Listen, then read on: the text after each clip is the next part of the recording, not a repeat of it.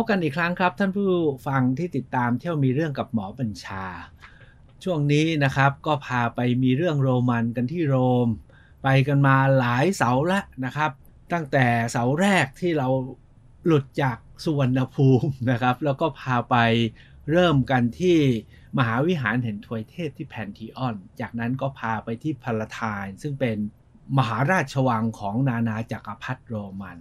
แล้วก็พาลงไปที่โรมันฟอรัมซึ่งถือเป็นย่านทุกสิ่งทุกอย่างนะย่านบริหารจัดการย่านตลาดของผู้คนโรมันจนถึงของจักรพรรดิของสมาชิกรัฐสภา พ่อค้าจนถึงเป็นกองขยะนะครับ ต่อมาก็พาไปที่โคลอสเซียมซึ่งผมตั้งปุจฉาว่าตกลง อันนี้มันอะไรกันแน่นะครับ เป็นลานประหารหรือเป็นสถานบันเทิง ท้ายสุดเสาร์ที่แล้วเนี่ยพาไปที่แคปิตอลีนนะครับ ซึ่งเป็นเรียกว่าเป็น หัวใจเป็นใจกลางของโรมัน เสาร์นี้ทิ้งท้ายไว้ตั้งแต่คราวที่แล้วแล้วนะครับ ก็เป็นส่วนที่ต่อเนื่องจากโรมันฟอรัมแล้วก็แคปิตอลีนก็คือผมจะต่อเรื่องพิพิธภัณฑ์แห่งโรม ที่ได้ชื่อว่าเก่าแก่ที่สุดในโลก ซึ่งอยู่บนยอดแคปิตอลีนกับส่วนที่เป็น Emperor Forum นะครับซึ่งอยู่ที่ตีนแคปิตอลีน แล้วก็ประชิดกันกับโรมันฟอรัมเที่ยวมีเรื่องกับหมอบัญชา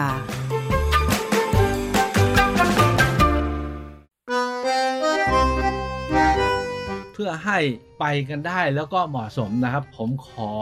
เริ่มที่ Emperor Forum Emperor Forum ใน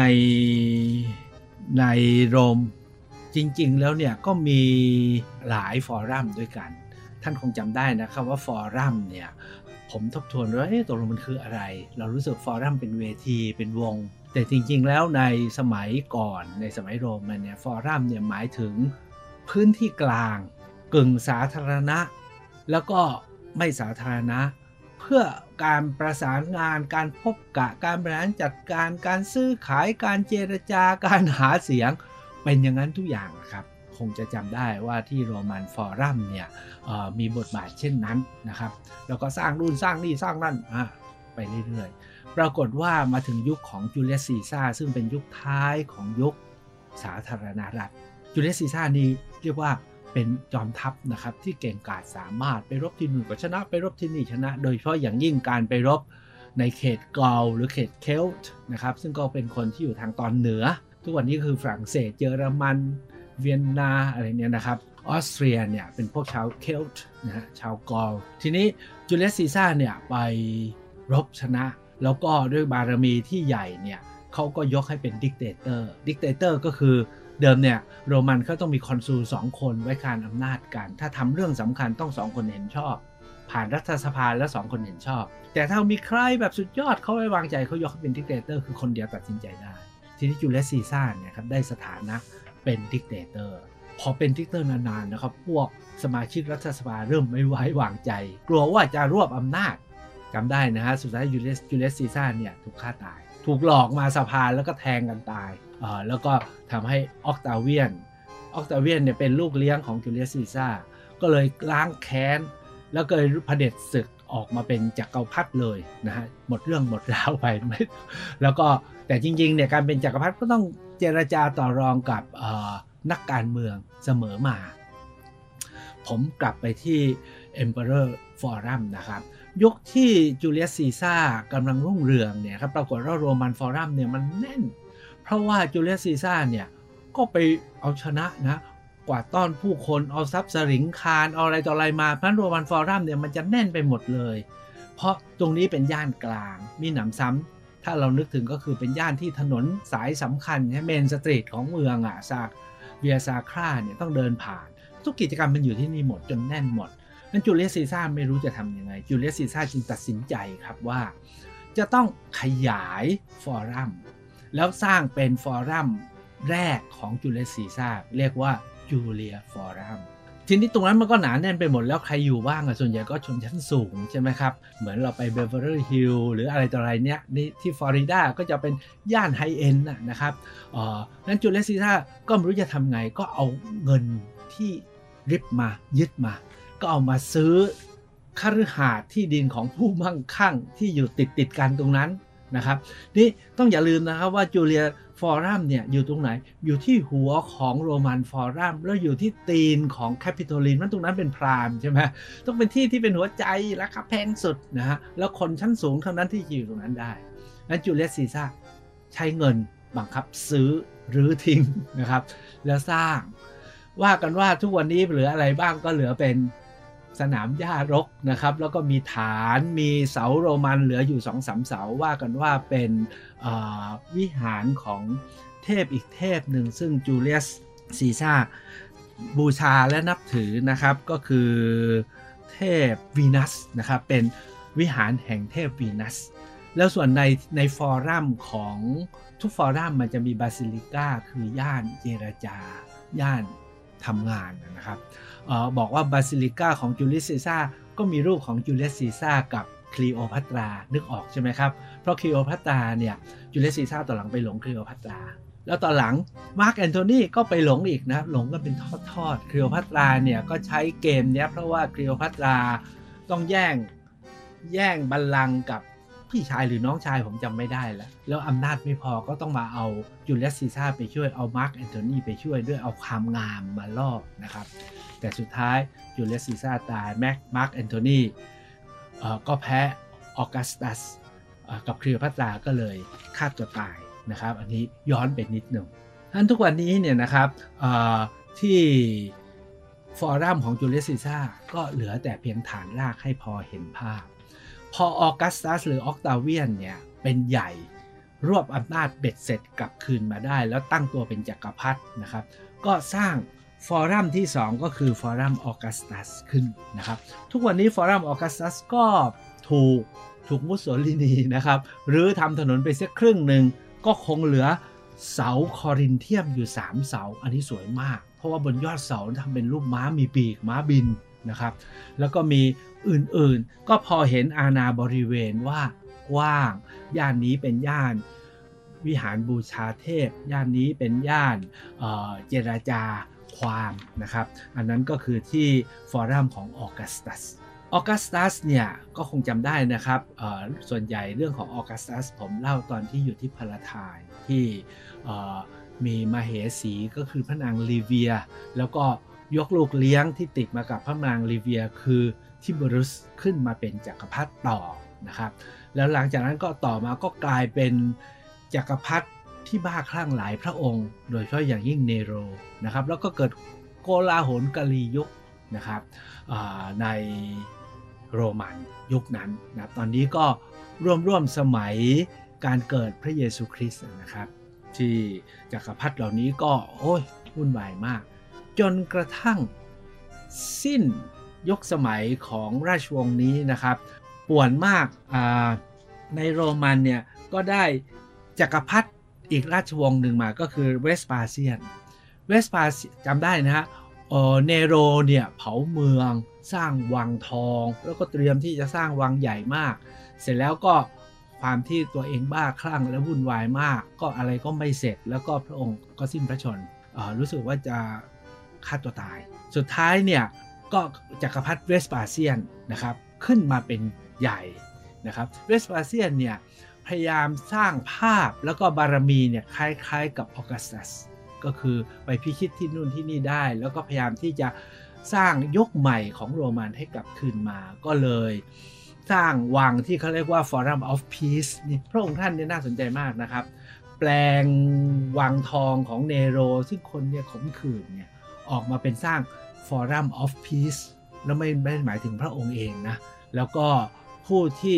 สืบต่อพระองค์มานะครับ ก็คือติตุสกับโดมิเทียน ที่ผมเล่าแล้วนะครับติตุสกับโดมิเทียนก็คือคนที่สร้างโคลิเซียมจนจนเสร็จปรากฏว่า Forum of Peace ของสองสามพระองค์นี้เนี่ยนะครับก็ไม่เหลืออะไรนะครับ เหลือแต่รากฐานแล้วก็เพิ่งจะพบ จากการขุดค้นทางโบราณคดีเมื่อไม่นานนะครับ แต่ตอนจบผมต้องบอกนี้ฮะโดมิเทียนที่ว่ากันว่าออเป็นจอมจักรพรรดิแล้วก็พิชิตอะไรได้เหมือนกับติตัสไปพิชิตได้เนี่ยติตัสเนี่ยไปพิชิตเยรูซาเล็มในยุคของพระเยซูเนี่ยนะครับปรากฏว่าโดมิเทียนเองเนี่ยก็พยายามเจรจากับทางฝ่ายรัฐสภาแต่ไม่ลงเอย สุดท้ายโดมิเทียนเนี่ยถูกลอบปลงพระชนม์ ก็จบไป มีจักรพรรดิองค์ถัดมาคือจักรพรรดิเนอร์วาแก่มาก แต่เป็นผู้ที่เรียกว่าได้รับการยอมรับอะพระองค์ก็ขึ้นมาเป็นจักรพรรดิชั่วสั้นๆนะครับ แล้วก็สร้างฟอรัมที่สที่4นะครับ ซึ่งเราเรียกว่า Emperor Forum เนี่ย ก็คือ Forum of Transit ก็คือเป็นช่วงเปลี่ยนผ่าน ถามว่าเหลืออะไรไหม ก็ไม่เหลืออะไรอีกนะครับ ที่เล่ามาทั้งหมดเนี่ย เพียงแต่เรียบเรียงนะครับว่าหลายอย่างไม่เหลือ แต่จุดที่สำคัญที่ผมต้องเท้าความทั้งหมดมาเนี้ยเพราะว่าเนอร์วาเนี่ยนะครับเป็นต้นราชวงศ์ที่สร้างความยิ่งใหญ่กลับมาให้กับโรมัน และจักรพรรดิห้าพระองค์ที่ต่อจากเนอร์วาก็คือตราจันเฮเดรียน แอนโตนินุส มาคัสออเรลิอุสเนี่ยสี่องค์นี้ได้ชื่อว่าเป็นจักรพรรดิที่โรมันเทิดทูนบูชา เพราะเป็นที่รักของชาวโรมัน เขาบอกว่าสิ่งที่จักรพรรดิเนอร์วาทำอะเป็นที่ประทับใจมีเรื่องเดียว นอกจากสร้างไอ้ Forum of Nerva แล้วก็คือเลือกทราจันซึ่งก็ไม่ใช่เป็นลูกอะไรนะ เป็นแม่ทัพที่ยิ่งใหญ่ แล้วพระองค์ก็ยกให้เป็นผู้สืบทอดเป็นคล้ายๆอุปราชแล้วก็ขึ้นมาเป็นจักรพรรดิทีนี้ไอ้ Emperor Forum ที่ผมเล่ามาทั้งหมดเนี่ยตกลงไม่รู้พาไปทำไมนะครับ 4 อันเนี่ยไม่มีอะไรให้ดู แต่ที่สำคัญที่สุดก็คือทราจัน Forum อันนี้อยู่ติดกันกับคาปิโตลินเลยครับ พอนั่งรถเข้าไปนะครับ ผ่านตรงเนี้ยก็จะเห็นโอ้โหอาคารเป็นอิฐนะเป็นรูปโค้ง เวลาเราจะเห็นอาคารเก่าๆแบบเปอร์เซียนะครับ เป็นโค้งหรือโรมันเป็นโค้ง แต่มันเหลืออยู่ไม่สมบูรณ์นะเป็นซีกแล้วหลังคาก็ถูกแปลงสภาพบ้างแล้วเนี่ยครับ อันนี้เขาถือว่าเป็นมหานะฟอรัม ที่สมบูรณ์แบบและยิ่งใหญ่ของโลกโรมันที่ยังเหลือให้เรา แต่ที่เห็นเนี่ยเห็นเพียงเสี้ยวเดียวนะครับเสี้ยวที่เห็นแล้วโดดเด่นที่สุดก็คือว่าย่านที่เคยเป็นตลาดตลาดนะตลาดกลางเมื่อ 2,000 ปีที่แล้วของจักรพรรดิทราจันเป็นตลาดที่แบ่งเป็นซองมีถนนที่เป็นลูกหินนะเรียง แล้วก็เวลาผมไปเนี่ยก็เข้าไปเดินนะในตรอกซอกซอย ทุกวันนี้ยังมีคนอยู่อาศัยอยู่นะครับ แล้วก็ถูกแปลงสภาพเป็นก็เป็นยัน ร้านค้าบ้านเมือง แล้วเขาบอกตรงนี้คือตลาดนู่นตรงนี้คือตลาดนี่ อันนี้แล้วเป็นเนินอยู่บนเนินเขาที่อยู่ตรงข้ามกับแคปิตอลีน อันนี้ผมคิดว่าถ้าท่านไปเนี่ยนอกจากเดินในซากปรักหักพัง หรือเดินในเขตที่เป็น monument นะอนุสรสถานหรืออนุสาวรีย์หรือพิพิธภัณฑ์แล้วเนี่ยการจะไม่ได้รู้สึกซึมซับกับวิถีชีวิตของคนโรมันแต่เดิมที่ทุกวันนี้ก็ยังเป็นอยู่นะครับก็คือ ที่ทราจัน Marketคือยังเป็นถนนมีรถวิ่งไปวิ่งมานะครับ แล้วก็เลี้ยวมาฟากหนึ่งก็จะเป็นสะพานลอยสะพานลอยคือสะพานไม้อะเพื่อเดินเข้าไปดูโบราณสถานที่เป็นทราจันฟอรัมแต่ไปทางขวาเนี่ยครับจะเต็มไปด้วยอาคารอิฐที่เขาอนุรักษ์รักษา แต่ทุกวันนี้ยังเป็นที่อยู่อาศัย เป็นที่ใช้งานของนู่นนี่นั่น อันนี้แหละครับคือทราจันฟอรัมในส่วนของที่เรียกว่าเคยเป็นตลาด แต่ที่สำคัญกว่านั้นนะครับตามที่ผมบอกแล้วว่าซีกหนึ่งเนี่ยที่เป็น basilica ที่เป็น bibliothec bibliothec ในภาษาโรมันเนี่ยมันหมายถึงห้องสมุด คือตอนที่ทราจันเนี่ยทราจันเนี่ยถ้าเป็นจักรพรรดิผู้ยิ่งใหญ่ที่ไปตีโรมาเนียสำเร็จ คือแต่ละจักรพรรดิก็พิชิตแต่ละเขต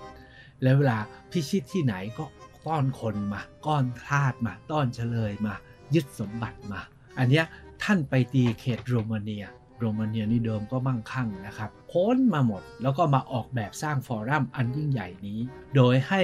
สถาปนิกจากดามัสกัสเป็นคนออกแบบ เท่าที่ผมดูผังที่เขาทำขุดค้นทางโบราณคดี แล้วทุกวันนี้เนี่ยเราเห็นแต่เป็น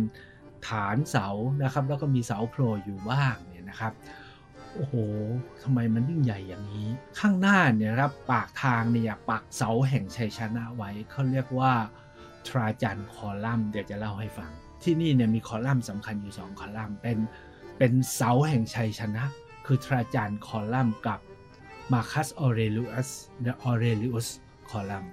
ไอ้คอลัมน์นี้ปักอยู่กลาง แล้วก็ขนาบไว้ด้วย bibliothec คือท่านบอกว่าเป็นหอสมุดสองข้าง เพื่อเก็บหลักฐานเอกสาร เพื่อให้คนมาศึกษาค้นคว้าอ่าน แล้วทะลุเข้าไปเนี่ยนะครับจะเข้าไป basilica ก็คือใช้คำว่าไง ท้องพระโรงมั้งอยากจะเรียกเป็นคล้ายๆ ท้องพระโรง หรือที่ประชุมที่อะไรต่ออะไรแต่มันเป็น indoor จะมีเสาโรมันใหญ่ไปหมดเลย แล้วก็มีเป็น vault เป็นผนังโค้งนู่นนี่นั่น แล้วก็ตัวทราจัน Market เนี่ยก็อยู่ขนาดอยู่ไม่ไกลจากนั้น ความใหญ่ทุกวันนี้แม้จะเหลือนิดหน่อยก็เหลือแต่ฐานรากแต่เราเห็นว่าอลังการมากนะครับยิ่งถ้าหากว่าไปตอนเย็นๆนะครับ จากจุดนี้มองไปที่แคปิโตลินสวยมาก แล้วก็เห็น อาคารที่ผมกล่าวตะกี้นี้โดยเฉพาะอย่างยิ่งรถม้าแห่งเอกภาพและแห่งเสรีภาพบนยอดอวิหารที่สร้างโดยสร้างเป็นที่ระลึกของพระเจ้าเอมานูเอลเนี่ยที่สองเนี่ยโอ้โหสวยมากนะครับแล้วก็เห็นพระจันทร์คอลัมน์ด้วย จากจุดนี้สำคัญมาก แต่ที่ทราจันทร์คอลัมน์ที่ผมไม่เล่าไม่ได้ แล้วก็บอกว่าถ้าไปแล้วโปรดแวะไปหน่อยนะครับ เพราะว่าเป็น เสาแห่งชัยชนะที่ทุ่มเทในการสร้างเพื่อประกาศสักดาแห่งชัยชนะ เหมือนเรามีอนุสาวรีย์พระเจ้าตากสินอนุสาวรีย์พระนเรศวรอันนี้มาสร้างทีหลังนะครับ แต่นี่สร้างโดยทราจันแล้วจากฐานเนี่ยนะครับแกะสลักเป็นรูปการเคลื่อนทัพของจักรพรรดิทราจันตั้งแต่เตรียมเตรียมกองทหารเตรียมกองทัพ แล้วค่อยๆเคลื่อนไปจนถึงโรมาเนีย แล้วก็ไปพิชิตได้มีฉากการสู้รบจน ชนะศึกนะครับ แล้วขนจากแม่ทัพฝ่ายนู้นรวมทั้งขนสมบัติเพื่อเอามาบูชาทวยเทพ แห่งมหาวิหารจูปิเตอร์ แล้วละเอียดยิบยิบละเอียดยิบยิบคือ ดูไม่ไหวเพราะเข้าถึงไม่ได้ ถ่ายรูปมาแล้วก็ค่อยขยายดูโอ้โห แล้วยังมาอ่านหนังสือนะครับ สุดยอด แต่เวลาสุดยอดแล้วก็แค่โอเค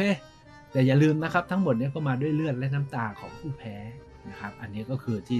Emperor Forum ซึ่งอยู่ประชิดกับ c a p i t o l i n ตอนนี้เนี่ยผมพาไปที่ Emperor Forum พร้อมกับเล่าเรื่องจากักรพรรดิแล้ว ผมก็จะพากลับไปที่ museum บนแคปิตอลีนซึ่งมีหลาย museum มาก แต่ museum ที่สำคัญสำคัญ 2 แห่งที่อยากจะชี้แนะนะครับ เพื่อไม่ให้ท่านพลาดจะมี museum อยู่ สองหลังคือ palace สองหลังที่อยู่ขนาบกันกับที่ตะกี้นี้ที่ผมบอกว่าจัตุรัสที่ไมเคิลแองเจโลออกแบบ แล้วอยู่บนยอดแคปิตอลีนะครับมิวเซียมที่หนึ่งก็คือ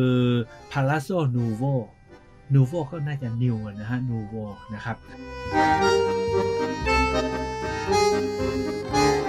บน Palazzo Nuovo เนี่ยมีสิ่งที่น่าดูหลายอย่างนะครับ แต่ที่สำคัญก็คือว่า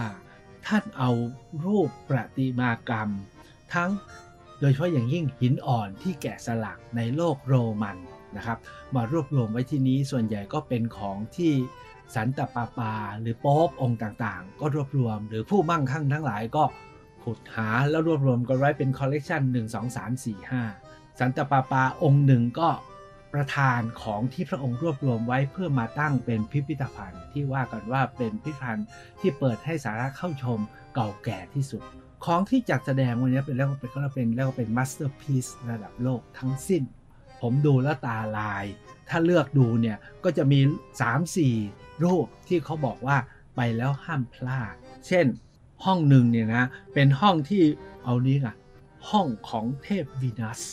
นะครับมีรูปวีนัส ที่สลักด้วยหินอ่อนสวยมาก อันที่สองคือห้องของนานาจักรพรรดิมีเก็บไว้หมดนะครับ รูปพระเศียรของจักรพรรดิกับพระมเหสี 36 พระองค์วางเรียงไว้นะครับ แล้วก็ทุกองค์ก็บางองค์ก็มีสลักชื่อ บางองค์ก็ปาราขักพังมาจากที่อื่นแล้วก็เขียนชื่อไว้ให้ ผมก็เลือกอาจักรพรรดิที่ผมจดจำแล้วก็เรียกว่าผูกพันกับสุวรรณภูมิ เลือกเก็บไว้นะครับ เป็นองค์ใดบ้างผมว่าไปแล้วนะครับ แต่ที่สำคัญก็คือมีแม้กระทั่ง Room of the Philosopher คือพวกปรัชญาเมธี ปราดเมธีแห่งกรีกและโรมัน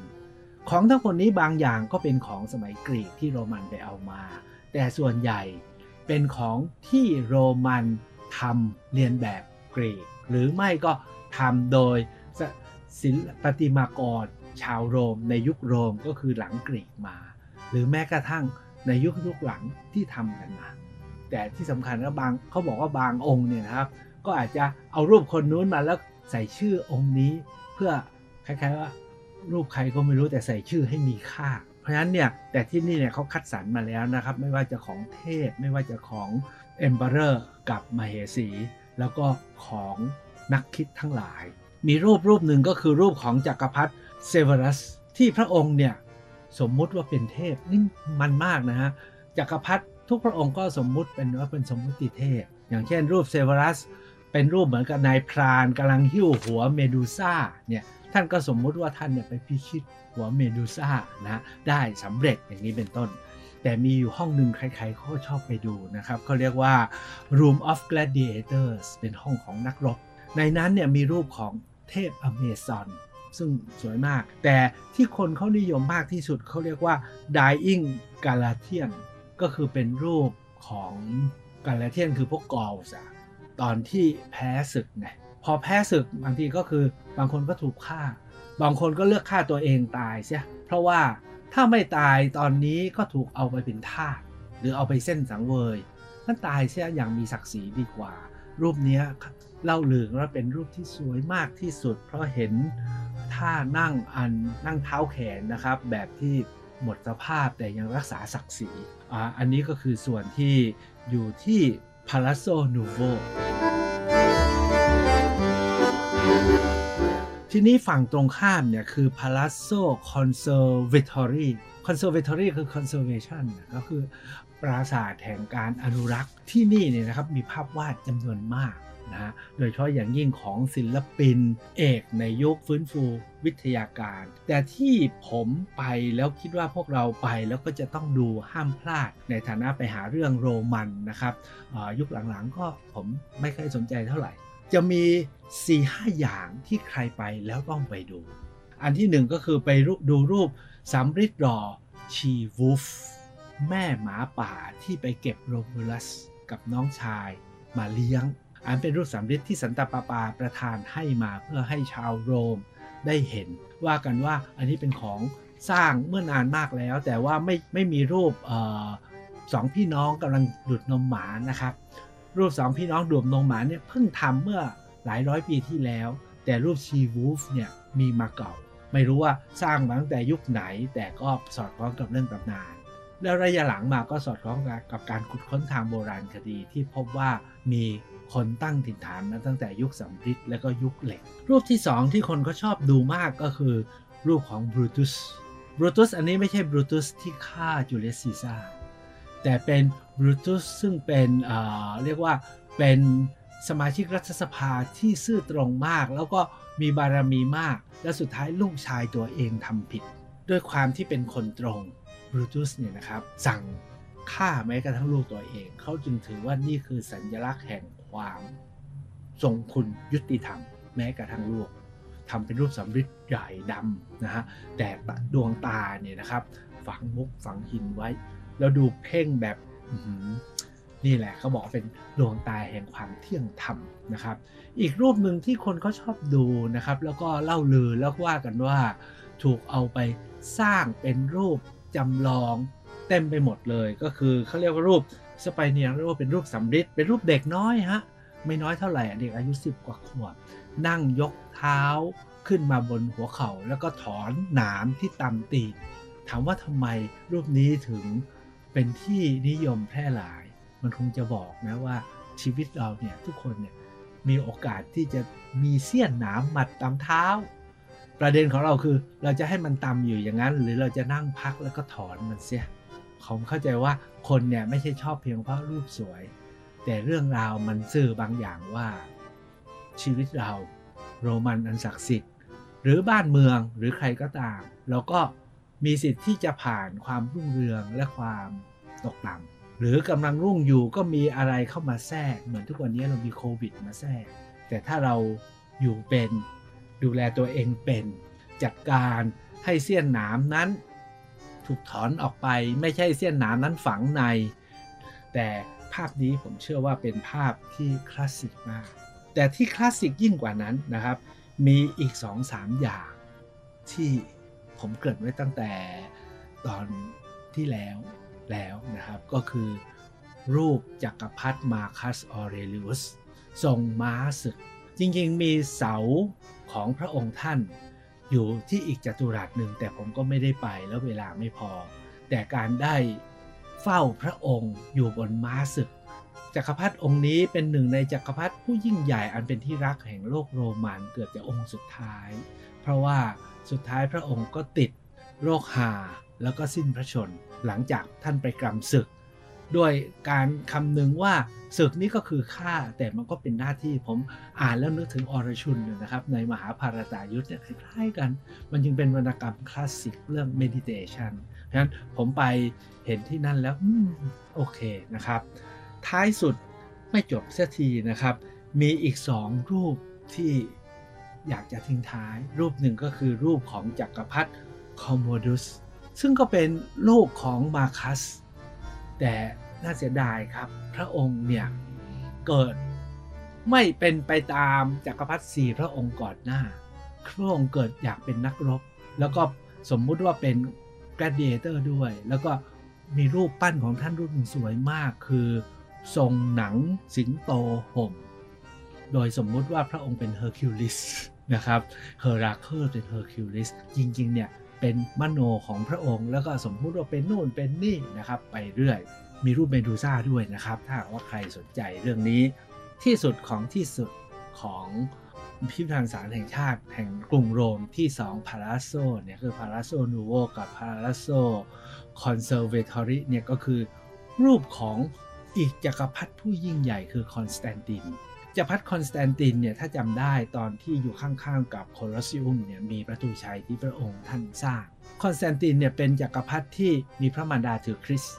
แล้วพระองค์ก็เปลี่ยนเป็นคริสต์แล้วสุดท้ายก็ให้คริสต์เป็นศาสนาของชาวโรมัน แล้วตอนหลังเนี่ยพระองค์ก็ย้ายนครหลวงจากโรมไปอยู่ที่คอนสแตนติโนเปิลซึ่งก็เป็นเกิดเป็นโรมันตะวันออก ที่นี่มีรูปของพระองค์อภิมหาใหญ่ครับ ตอนนี้ไม่เหลือเหลือแต่พระเศียรเหลือแต่พระนิ้วพระหัตถ์เหลือแต่พระบาทวางอยู่ เฉพาะพระหัตถ์กับพระบาทเนี่ยใหญ่กว่าตัวผมอีกครับ แสดงว่าตอนที่พระองค์ยิ่งใหญ่เนี่ยต้องยิ่งใหญ่มาก เพราะสร้างรูปได้ใหญ่ยักษ์แล้วก็คงถูกทุบเอาไปทำนู่นทำนี่หมดแล้วครับรวมทั้งเอาไปเผาทำทำหินปูนทำปูน คงเหลือแต่พระพักเหลือแต่พระหัตถ์เหลือแต่พระบาทอันรูปหนึ่งเป็นหิน ขนาดยักษ์ อีกรูปหนึ่งเป็นสำริดก็เหลือแต่เป็นพระเศียรกับพระหัตถ์พระพระบาท เช่นเดียวกัน ทั้ง The Capitoline กับทั้ง Emperor Forum ของโรมันที่ผมพาไปเที่ยวมีเรื่องที่โรม ก็พอสมควรแก่เวลาของการไปเที่ยวมีเรื่องรอบนี้ พบกันเสาร์หน้า ก็คงจะต้องไปโรมันอีก เพราะว่าหลายท่านบอกว่า ยังวนอยู่ตรงนี้ยังไม่ได้ไปไหนเลยแล้วของใหม่ๆ มีไม่ไปอยู่แล้วไปกินอะไร ผมไปแม้กระทั่ง พระตำหนักของเฮเดรียนที่อยู่นอกเมือง เป็นที่ที่พระองค์เอาชายชู้ไปเก็บไว้ ไปจมน้ำตายที่นั่นส่วนว่าจมเองหรือถูกใครลอบจมค่อยพบกันคราวหน้าครับ สวัสดีครับ เที่ยวมีเรื่องกับหมอบัญชา